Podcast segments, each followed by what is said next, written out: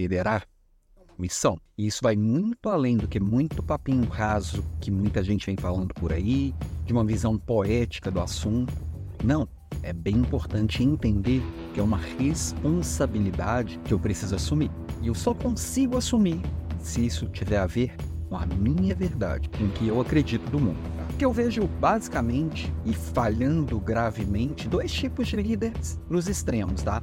De um lado, aquele líder que acha que todo mundo precisa respeitar a conquista dele, que ele conquistou aquele cargo, ele conquistou aquele crachá e logo todo mundo tem que obedecê-lo porque ele passou por o que ele passou, então ele tem esse direito adquirido e dá uma barbarizada nas relações. Costuma ser legal, não. No outro oposto, tem aquele líder que foi conquistando pelo seu esforço, foi conquistando junto com as pessoas, mas ele tem muito medo de se, se indispor, já que foi isso que levou ele até ali. Foram as boas relações, foi uma política de conquistar alianças estratégicas, de conquistar as pessoas. E aí, com esse olhar poético, de que o líder precisa acolher o outro e cuidar do outro e tem que agir democraticamente, também não funciona. Porque ele não sabe equilibrar, ele não sabe dizer não.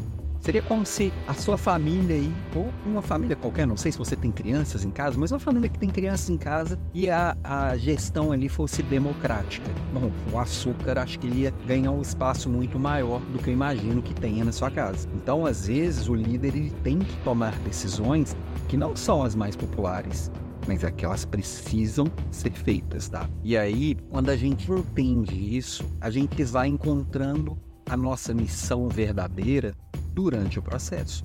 Muita gente fica esperando, paralisado, encontrar seu propósito de vida. Mas propósito vem no processo. Enquanto eu estou ali executando da melhor forma possível, colocando em prática aquilo que eu acredito, buscando os meus interesses pessoais conectados aos interesses da empresa que eu estou trabalhando, seja essa empresa minha ou de qualquer outra pessoa.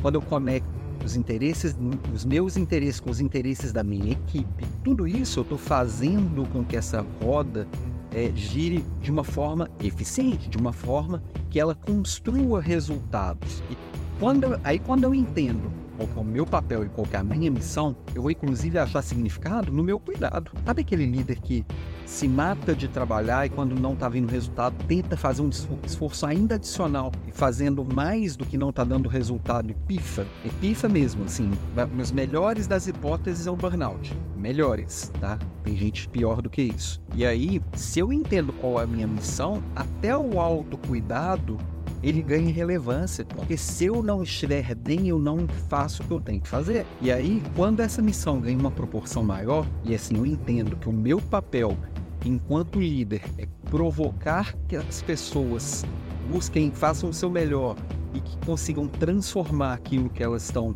é, envolvidas, se eu vejo alguém que não está entregando o seu melhor, se eu vejo que, que, que as coisas não estão se transformando, eu falho. É meu, é minha responsabilidade.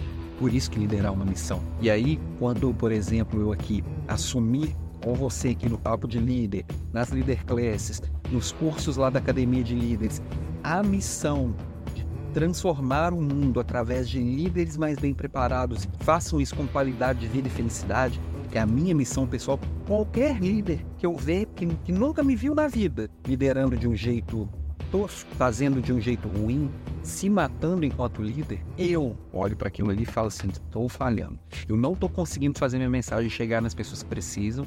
As pessoas que precisam não estão entendendo o que eu estou falando. Eu falei, eu não estou cumprindo a minha missão. E aí você pode pensar: ah, mas essa coisa de missão, eu quero pagar meus boletos, eu quero ser feliz. Quando você se engaja numa causa, seja ela qual for a recompensa, vem. Mas é uma causa sua, não é uma causa que alguém falou que é legal, pega bem falar sobre ela, não. O que, que para você tem significado? Aí isso é liderar pessoas, que aí você engaja pelo exemplo, você coloca muito mais do que o seu crachá para que as coisas aconteçam efetivamente. Você não tem que ficar dando carteirada, porque você é aquela coisa. Como é que você representa aquela coisa? Você é aquela coisa. E aí você faz o que tem que ser feito, porque você é aquilo, ok? E só para não esquecer de avisar que eu às vezes me empolgo aqui no papo, nosso papo de líder, né? Que é todo segunda a sexta eu tô aqui todos os dias. Semana passada acabou que dois dias eu não consegui publicar. Eu estava enrolado aqui. Eu estou trabalhando em um livro e esse livro sai em breve aqui para você.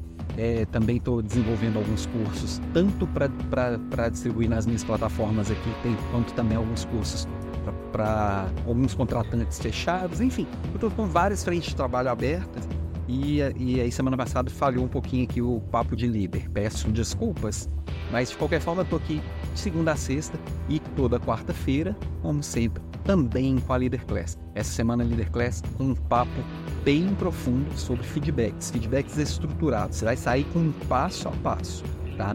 O workbook que depois segue por e-mail para todo mundo que está cadastrado, vai vir com um passo a passo, manualzinho de como é que faz. Claro que na aula a gente interagindo, eu vou te mostrar como você se adapta isso à sua realidade. Você vai trazer seus problemas para a aula e fala assim, tirar suas dúvidas ao vivo. É uma consultoria grátis. Mas enfim, quarta-feira, 19h47, estamos juntos. Amanhã, ah não, amanhã eu vou estar gravando um podcast. Não vai ser ao vivo, mas assim que, que liberar o episódio também aviso por aqui, ok? Beijo para você e até o Papo de Líder de amanhã.